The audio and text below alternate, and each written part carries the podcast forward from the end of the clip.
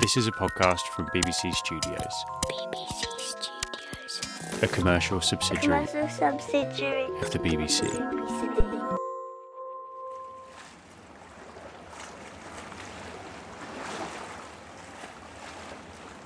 people think about poaching of sort of elephants, you know, in these big species on land. But so much of what happens at sea we just can't see, and that's something that really brought it home about how little we know about what goes on out there.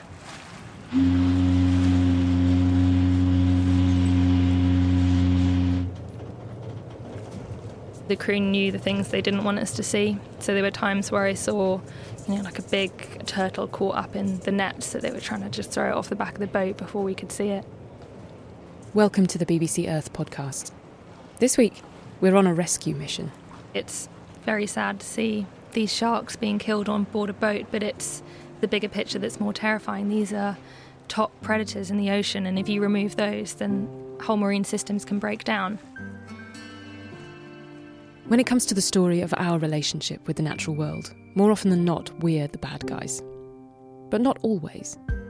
In this episode, we're looking at some of the times that we're the good guys. At people who make it their life's work to undo some of the hurt we've caused our fragile planet and be part of its recovery. And we'll be looking at some of the ways the natural world comes to our rescue too. We begin today in the waters off the west coast of Africa on a 52 metre ex whaling vessel called the Bob Barker. It belongs to the conservation charity Sea Shepherd. An assistant producer, Emily Frank, is on board with a camera crew to film them hunting down illegal poachers and bringing them to justice. So, I actually had just started my job on A Perfect Planet as maternity leave cover. Couple of weeks in, they said, You know, are you okay to go on this shoot? So, I obviously said yes. Um, you have to say yes when you start a job. But it was certainly a different kind of shoot to ones I've been on previously. Usually, we have the fortune to go out and film some of the most amazing spectacles in nature and, you know, beautiful scenery, incredible species. Essentially, this was going out to film a lot of destruction of nature. Emily is an assistant producer on A Perfect Planet, the BBC Natural History series that we've been dipping in and out of on this series of the podcast. She spent three weeks out at sea. But I definitely didn't imagine that my first shoot would be trying to chase down illegal fishing vessels. That's not quite what I imagined, but um, it was just so interesting.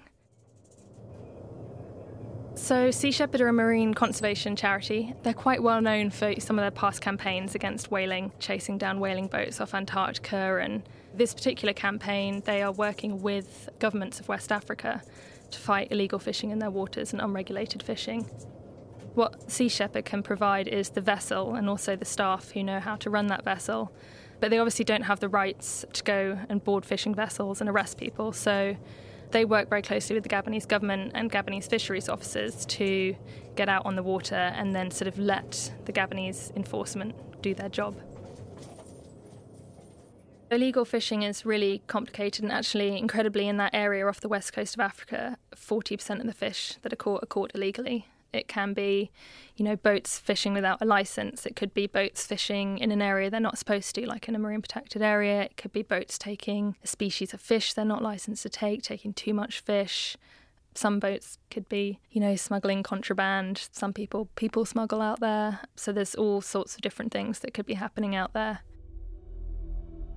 You have to be ready 24 hours a day because you never know when you're going to have to make a boarding as soon as they see something on the maps or on the radar, they'll all sort of gather and say, Do we want to sort of keep following this boat? And what's the plan? And what time do we think we might be able to board it?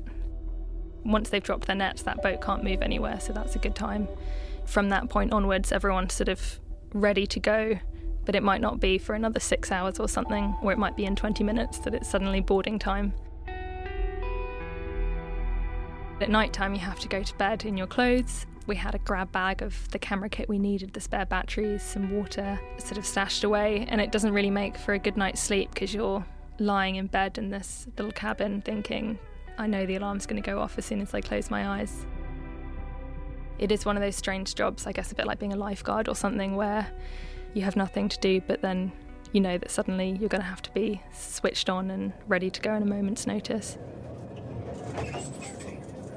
you are below deck a lot of the time. So for the first couple of days, I was a bit seasick. We all shared a bunk room together with all of our kit, which was fine. Um, but the water filter on the boat broke actually after a few days. The whole crew was only allowed a shower once every two or three days. So uh, there was certainly some kind of nice fishy smells around from all of our clothes from boarding. But uh, no, we rubbed along very well in our little cabin. The majority of the crew were volunteers from all over the world, and it was just amazing to hear everyone's story about why they wanted to be on board doing that. You know, there were veterans out there who had done it for years, but there were also people that had never worked on a boat before and they were thrown into this quite high pressure situation. They were such a diverse bunch. There were sort of engineers, you know, men in their 60s who had retired and they just wanted to give something back to the planet, I guess. Then there were sort of younger volunteers who hadn't started a full time job yet.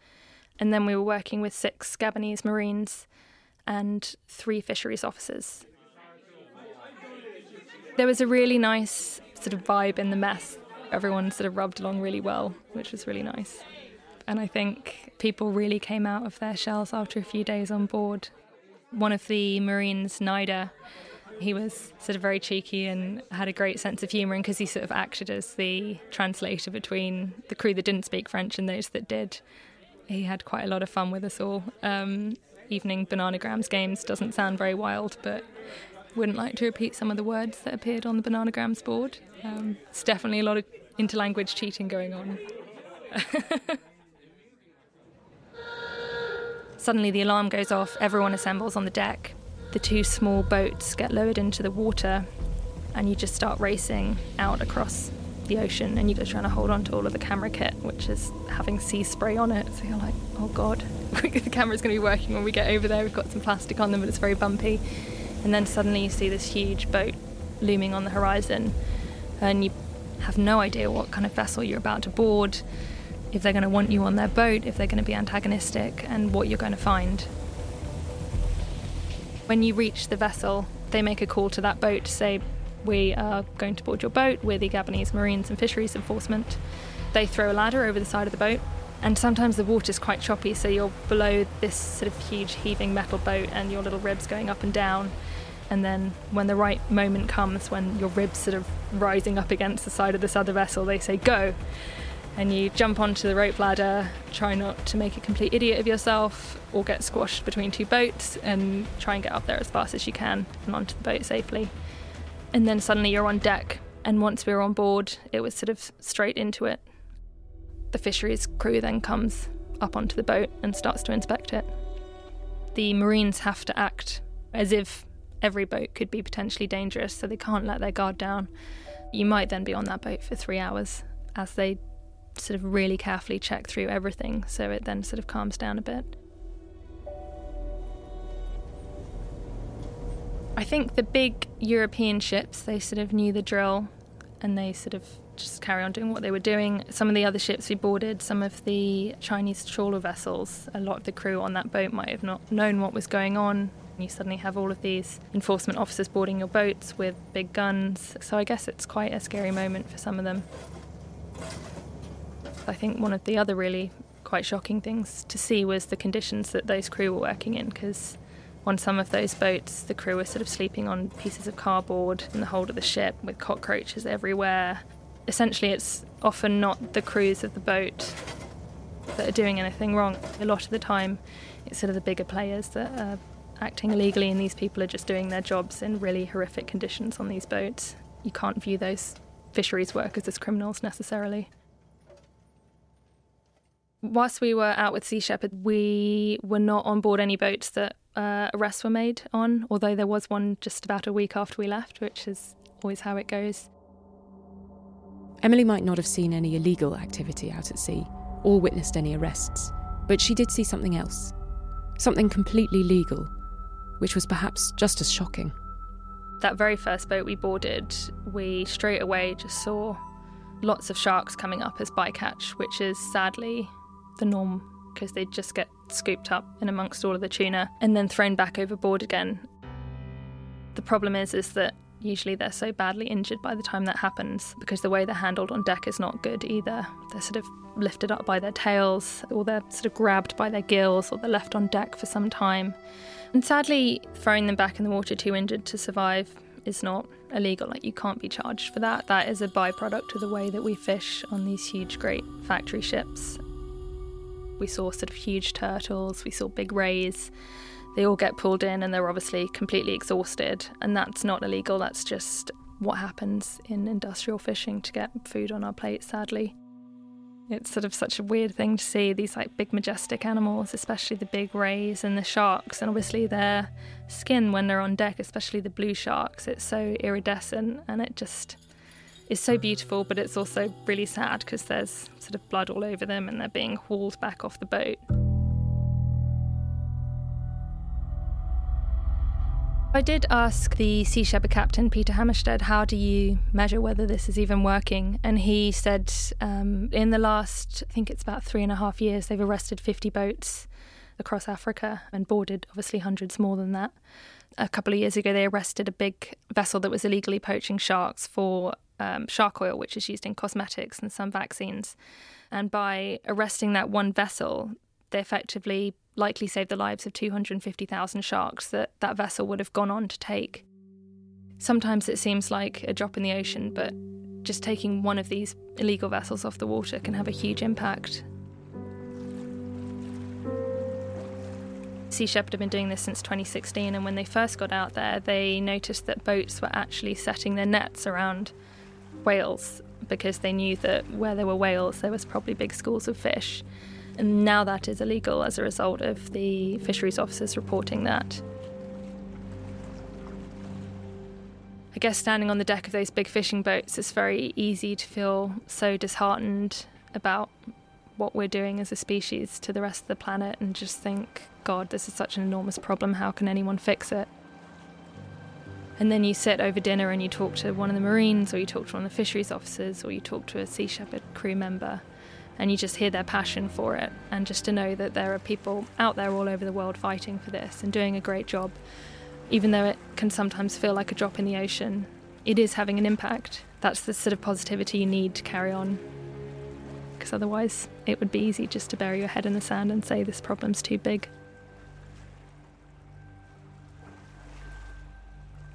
You can see more from Emily and the whole crew of the Sea Shepherd in A Perfect Planet from the BBC, and you can find out how the marine protected areas off Gabon are really having an impact.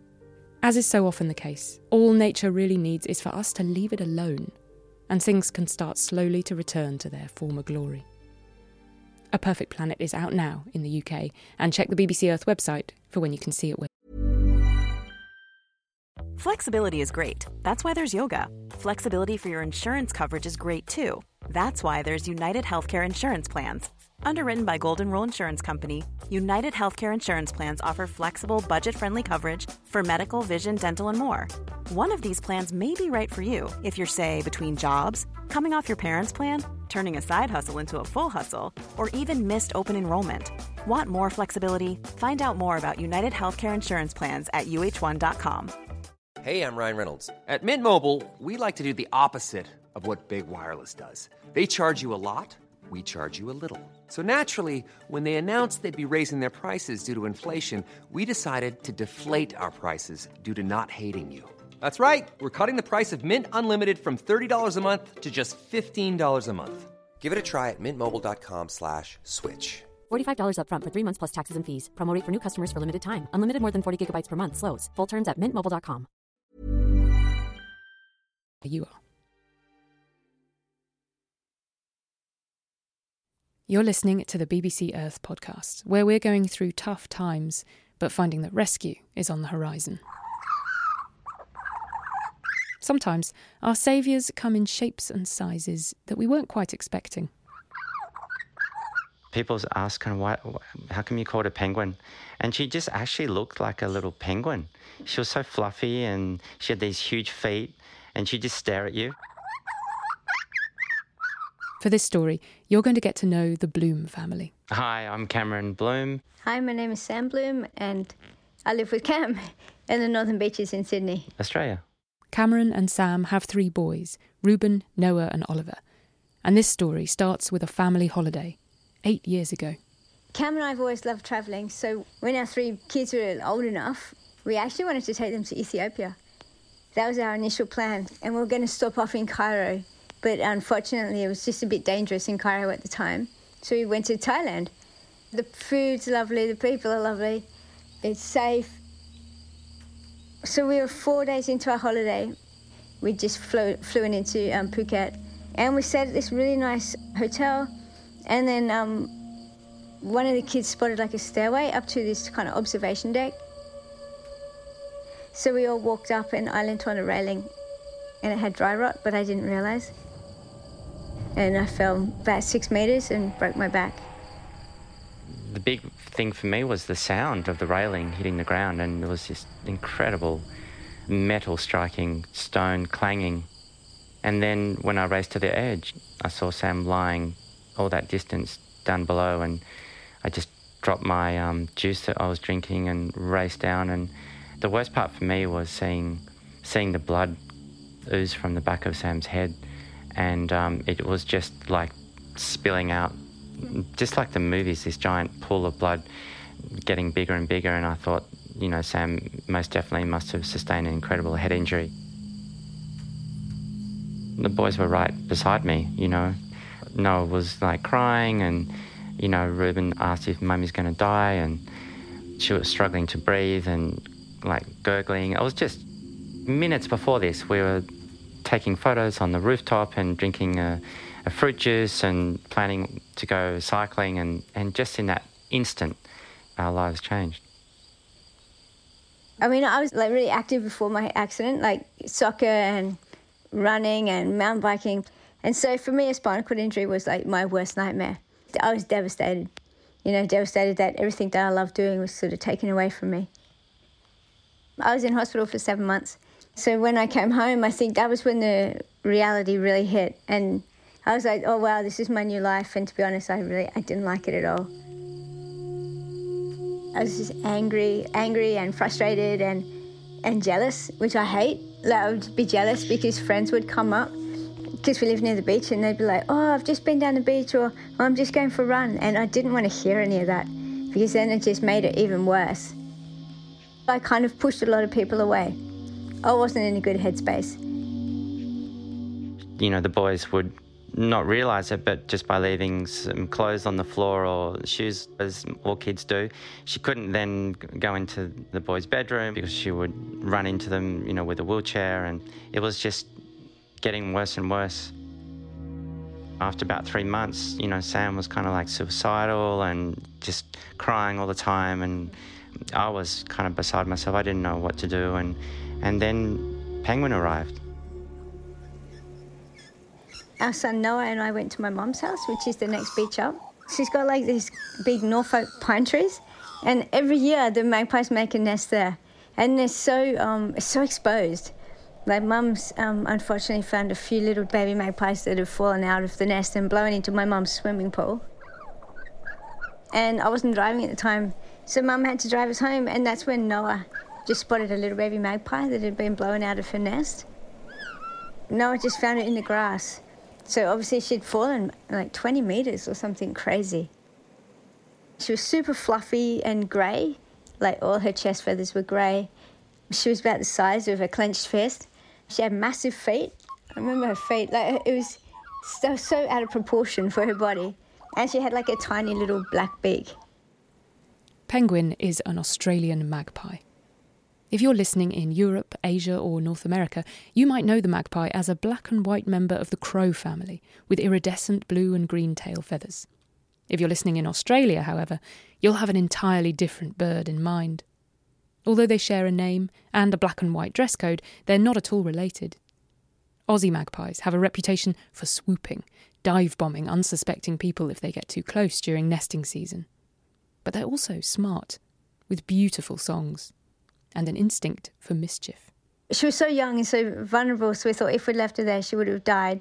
You know, got bitten by a cat or a dog or I don't know, um, anything. Even a kookaburra may have taken her. We picked her up and put her in the car and brought her home and started looking after her. Within maybe the, like two hours, she was sort of feeding from us because magpies eat a lot of insects and there's little fragments of bone that they would, you know, normally um, swallow. We found the right sort of mix of food. You know, it was kangaroo mince crushed up with a boiled egg, and we you include the eggshells.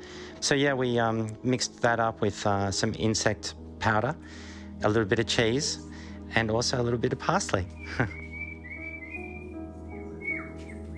I was here all the time, stuck at home, and so was Penguin. So we spent hours, hours and hours and hours together, just hanging out. She would either be on like on my lap or on my shoulder, and so I would just like wheel around with her. At the time, um, I felt like a pretty terrible mum. You know, I wasn't the same mum I was when I left for Thailand. So yeah, I didn't have much confidence. I didn't think I could look after the boys. So I think when Penguin did come, I realized I could look after something, and she needed me. When she was a bit bigger, when she slept outside, she'd make this noise like the dog at the back door.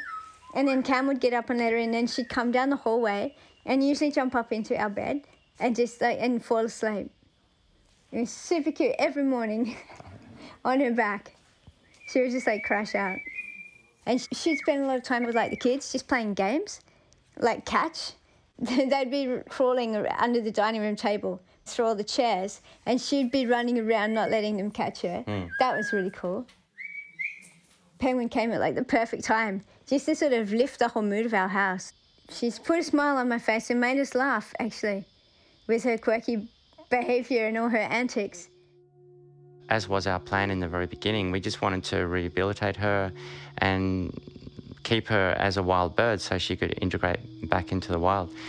And over time, she spent more and more time away from the house. And then, just when you least expect it, the window would be open and she'd just come flying in, you know, and give us you know, a, a surprise because she'd land straight on your head. As the family watched this once frail fledgling becoming stronger every day, a similar transformation began to take place in Sam. With a renewed sense of purpose in life, she took up a new sport, competitive para kayaking. And she was good. She made it to the Australian national team. Inspired by the determination and strength of a certain black and white bird, she eventually won two Australian titles. Two years after Penguin first came into their lives, Sam was invited to take part in the World Championships in Italy. She left first. Two weeks later, the rest of the family were due to follow. And so the boys and I, we were getting ready to leave the next morning for Italy to join Sam. And I got a call from my friend who was down the road, and they were having a big party. It was like nine o'clock at night. And he goes, Man, penguins down here. And she was like bouncing off everyone's heads, and they thought it was hysterical. And, and so I went down and uh, sort of pick her up. And um, he said, Oh, you just missed her. She just left. And so we came home, went to bed, and um, that was the night that she flew away. It was pretty incredible that she came at, the, at a really important time for us as a family. And then, in a weird way, you know, Sam had just flown to Italy to be on the Australian team and compete in the World Championships. Sam often says, you know, she came at the perfect time and left at the perfect time. For two years, that penguin was with us. So it was a, a gift from nature. Yeah. Hopefully, one day she might come back. That'd be really cool. She'd come back with her babies.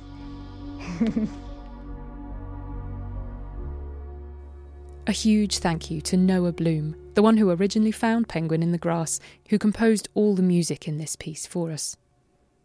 Cameron wrote a book about their time with Penguin, and that book's now also been made into a movie, both called Penguin Bloom.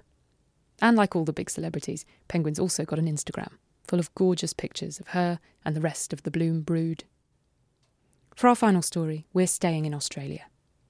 This one starts in Goongerah in Victoria around seven miles south of the small town, in among mile after mile of thick woods, there's a rescue centre for one of Australia's most beloved marsupials. Hey, buddy.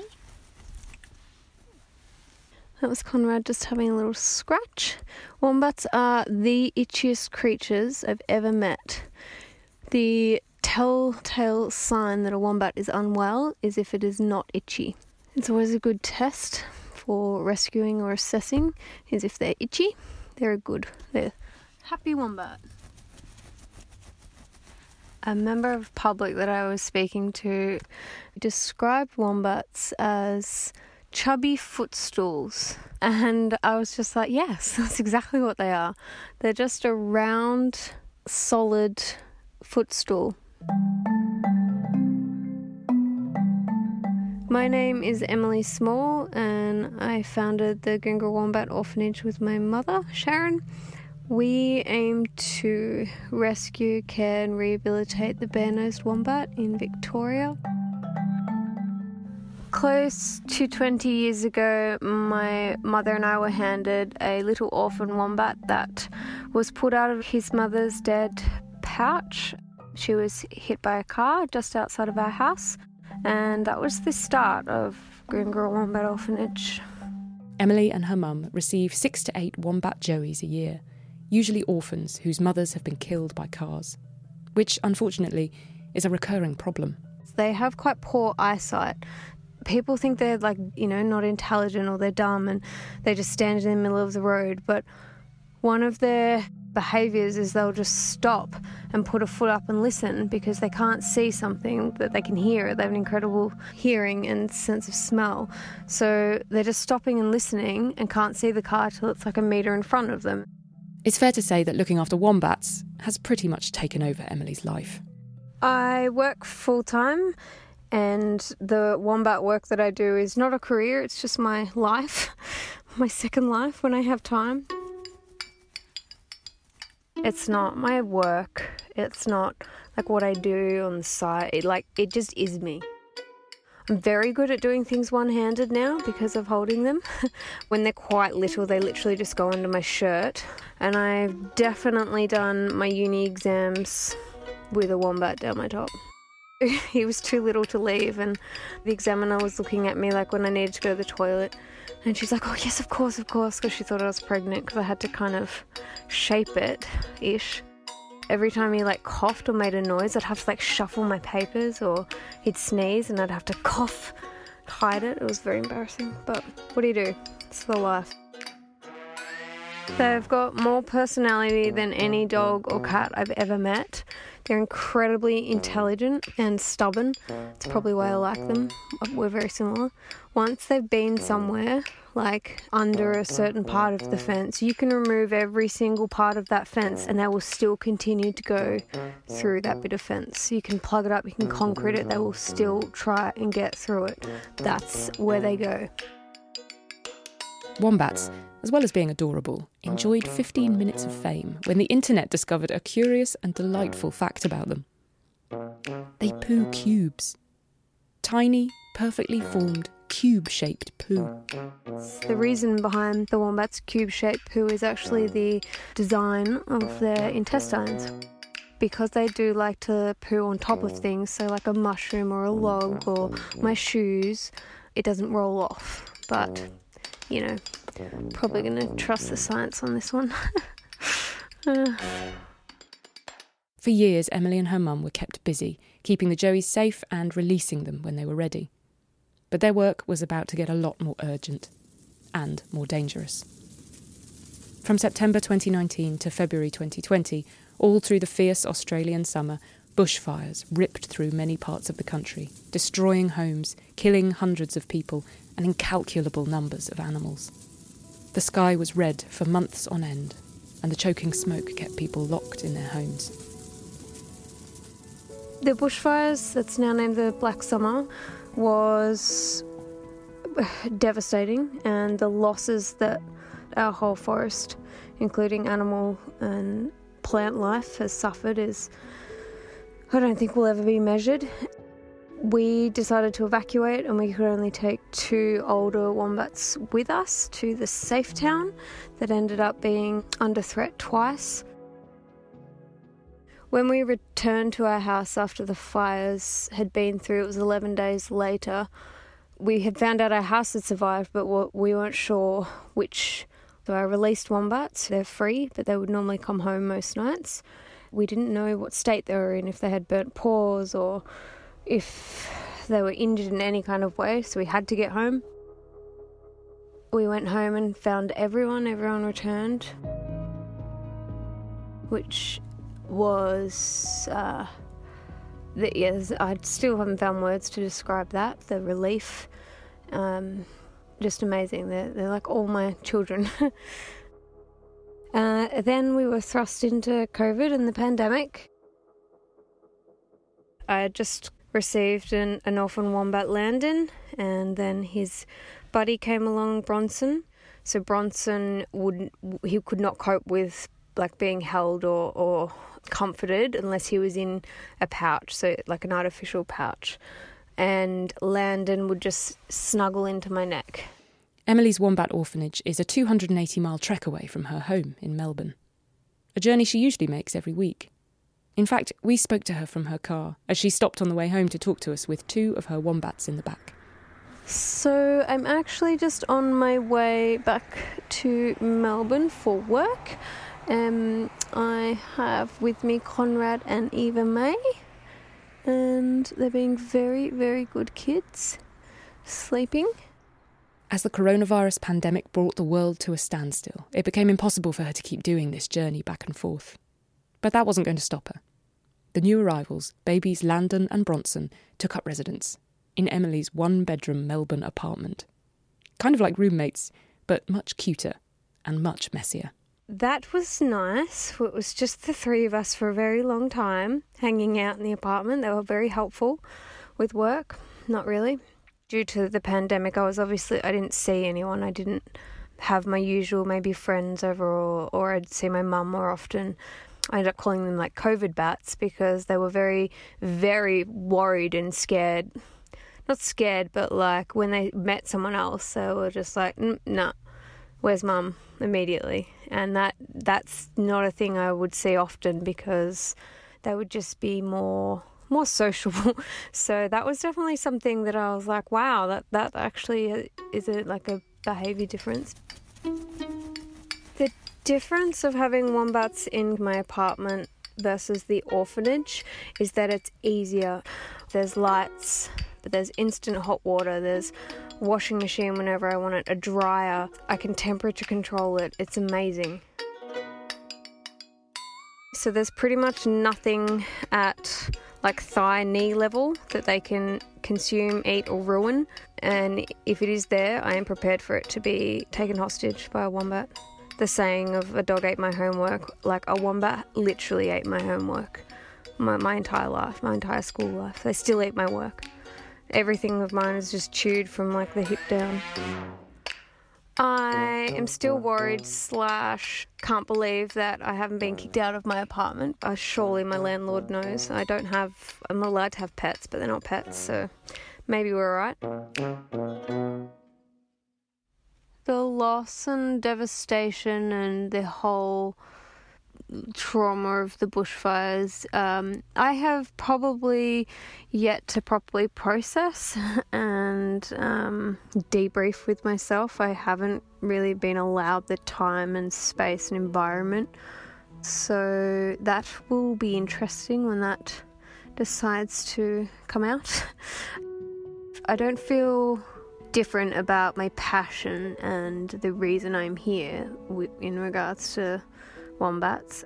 I am grateful and I know that I wouldn't be here if it wasn't for them. So it's a little bit different. they are my reason. You've been listening to the BBC Earth podcast. Today's stories were produced by Eliza Lomas, Caitlin Hobbs, and me, Emily Knight.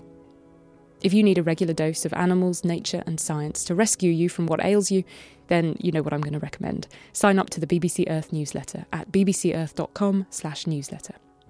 And join us next week when we'll be telling stories of people power, about times that one human or several humans have really managed to change a part of the natural world, for better or for worse.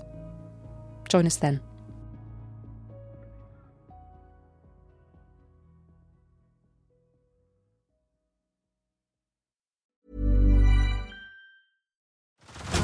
Head over to Hulu this March, where our new shows and movies will keep you streaming all month long. Catch the acclaimed movie All of Us Strangers, starring Paul Mescal and Andrew Scott. Stream the new Hulu original limited series We Were the Lucky Ones with Joey King and Logan Lerman.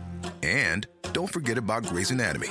Every Grey's episode ever is now streaming on Hulu. So, what are you waiting for? Go stream something new on Hulu.